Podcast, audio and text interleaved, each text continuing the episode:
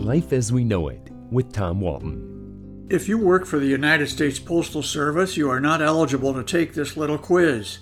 The rest of you, listen up. Raise your hand if you already knew that Postal Service trucks do not have air conditioning. Extra credit if you were already aware that the vehicles that bring us our bills do not come equipped with airbags. I was ignorant of those shortcomings. Airbags and air conditioning are features that Americans have taken for granted in their cars, vans, and pickups for years. You and I, as taxpayers, are about to fix that at considerable expense, although I will consider it money well spent. Over the course of the next couple years, the Postal Service will begin retiring its fleet of some 200,000 of these squat little delivery trucks. Most of the new vehicles will be electronic, a lesser number will still be gasoline powered. Each new truck will come equipped with backup cameras, a front collision warning system, automatic front and rear braking, blind spot detection, airbags, and yes, air conditioning. None of this should be considered wasteful or extravagant if you consider how long these boxy little things last, which is to say, darn near forever.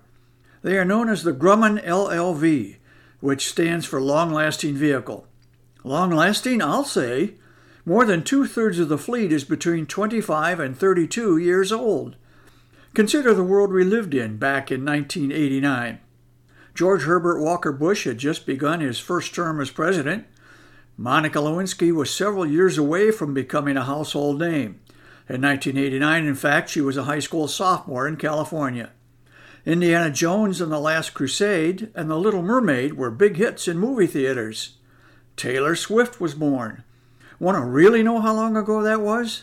There were no smartphones, no Google, no social media. We've all come a long way, baby, and so has the U.S. Postal Service. Perhaps the most notable feature of the new delivery trucks will be their exterior appearance. The front end, and there really is no charitable way to say this, looks like a duck. Donald Duck, actually. The engine compartment will sit low to the ground, with the hood extending forward like a duck's bill. A huge windshield will complete the effect. The new vehicle will also be taller than the ones used now, tall enough for a postal worker to actually stand up. There's a reason for that. The USPS has discovered what private carriers such as UPS and FedEx have known for years that there's more profit in delivering packages than traditional letters. The taller truck will make that a little easier on a letter carrier's back. That makes sense given how many of us now pay our bills online and therefore buy fewer stamps.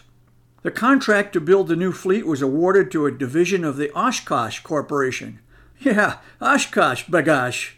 The company will get $482 million initially for tooling, engineering, and design work prior to production. Another contract for actual production will follow, and analysts figure that it will be at least a multi billion dollar deal. So get ready! Beginning in 2023, a big duck could be coming to a mailbox near you. Life as We Know It is written and hosted by Tom Walton and is a production of WGTE Public Media. Life as We Know It with Tom Walton can be heard on WGTE FM 91 every Monday afternoon during All Things Considered at 5:44 p.m. or hear past episodes at wgte.org/life.